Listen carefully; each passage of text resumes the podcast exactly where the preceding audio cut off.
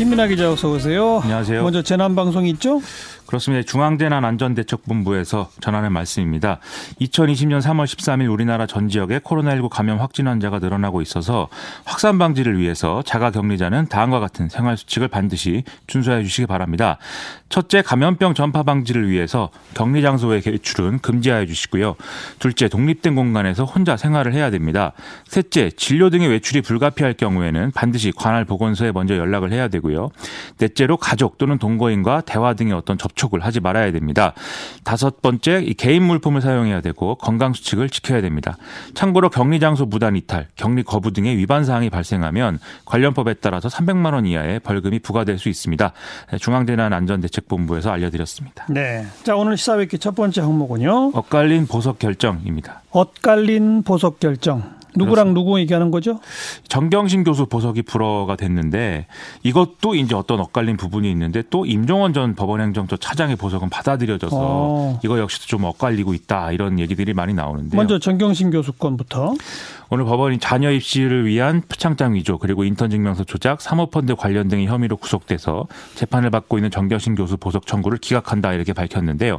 죄증을 인멸할 음, 염려가 있고 보석을 허가할 만한 타당한 사유가 없다 이런 얘기입니다. 예. 정경심 교수는 뭐 전자발찌 착용이라도 감수하겠다라면서 강하게 보석을 요구를 했지만 받아들여지지 않은 것이죠. 이에 따라서 정경심 교수는 구속 기간이 끝나는 5월까지 구속 상태로 재판을 받게 됐습니다. 그런데 재판부가 먼저 보석을 언급해서 있었지 않나요? 과거에? 그렇죠. 이 정경심 교수 재판이 처음에 이제 진행이 될 때 재판부, 검찰, 변호인이 서로 이제 충돌하는 이런 상황들이 있지 않았습니까? 특히 검찰은 재판부가 공소장 변경을 불허한 것 등에 대해서 강하게 반발을 했었는데 이때 재판부가 이제 검찰을 좀 압박을 하면서 꺼낸 얘기가 뭐 계속 이러면 보석을 허가할 수도 있다. 이 방어권 보장을 위해서 예. 이런 얘기였습니다. 정경심 교수 측이 이제 보석을 요구한 바가 없는데 이제 재판부가 이런 얘기를 했다고 해서 당시에도 좀 의문이 제기가 됐었는데 음. 정경심 교수 측은 이 언급이 나온 지약 한 달 만에 실제로 이제 보석을 청구했던 것이죠. 그런데 안 받아들여졌다. 그렇죠.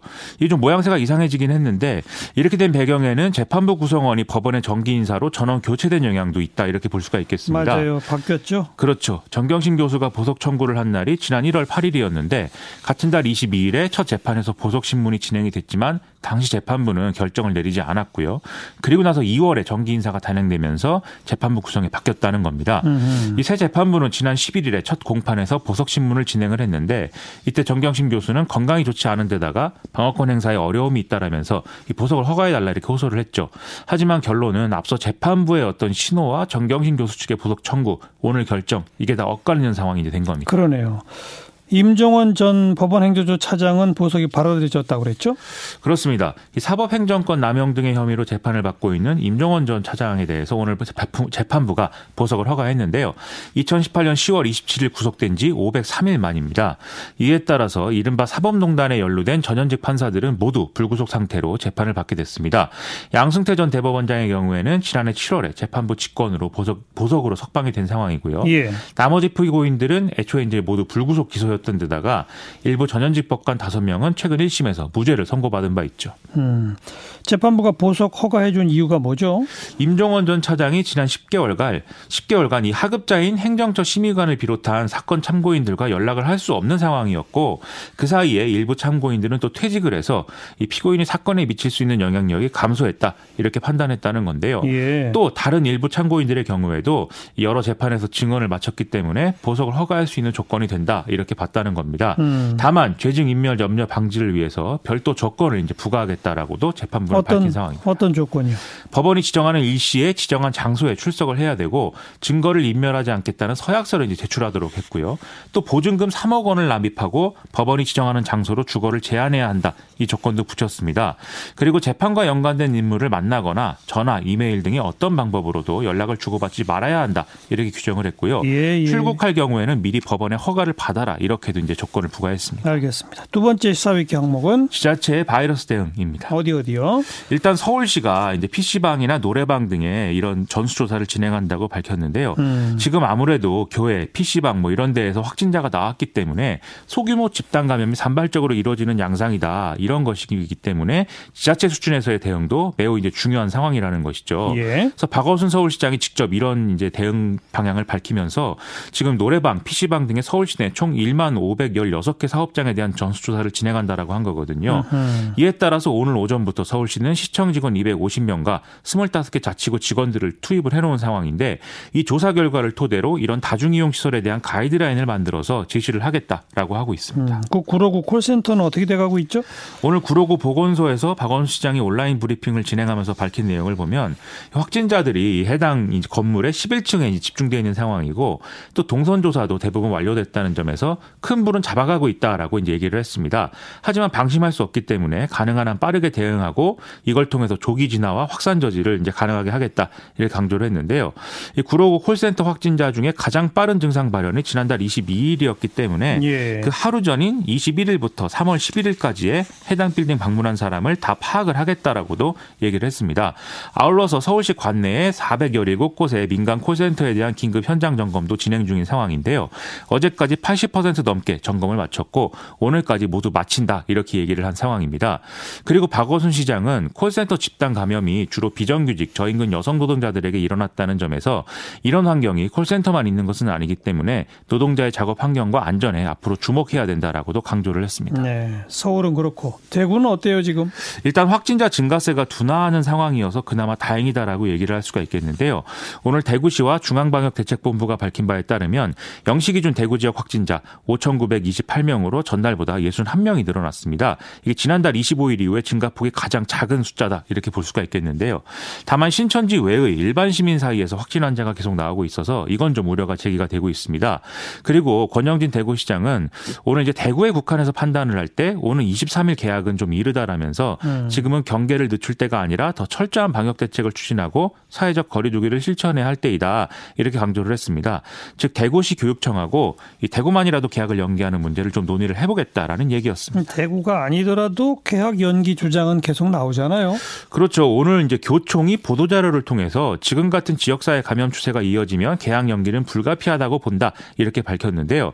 일선 학교에 지금 개학일인 23일에 자녀를 등교시키지 않게 하기 위해서 현장 체험 학습을 신청한다라는 부모들의 문의가 또 이어지고 있다는 겁니다. 예. 여기다가 학생들에게 제공할 마스크라든지 뭐 이런 것들을 현장에서 확보하는 게 지금 불가능한 상황이라는 것도 고려 해야 된다는 건데요. 음. 이 청와대 국민청원 게시판에도 이 여러 가지 이유로 초중고 개학을 추가 연기해야 한다는 주장들이 계속 올라오고 있는 상황입니다.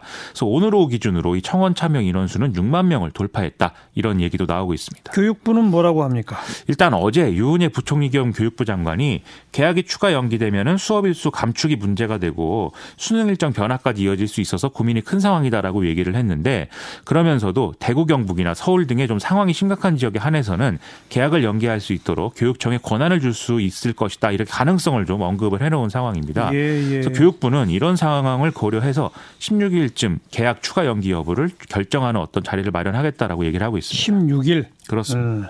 그리고 전주시가 재난 기본소득을 전국 최초로 도입하기로 결정을 했다고요? 그렇습니다. 오늘 전주시 의회가 기본소득 지원금 263억 5천여만 원 등의 긴급 추경 예산안을 의결을 했는데요. 어허. 이에 따라서 전주시의 실업자와 비정규직 등의 5만여 명은 1인당 52만 7천 원 가량의 돈을 지역은행 체크카드의 형태로 받게 됐습니다. 네. 이 돈들은 3개월 안에 전주 지역에서 사용하는 것이 전제가 되어 있는데요. 예. 여기에 이제 다른 제도를 통해서 소상공인 및 실업급여 수급 대상자, 그다음에 정부의 추경 예산 지원 해당자 등등은 이제 지급 대상에서 제외가 된다고 이제 돼 있습니다. 음. 전주시는 여기 이것 외에도 영세 소상공인들의 공공요금 지원이나 4대 보험료 사업자 부담금 지원 등을 같이 실시한다는 계획인데요.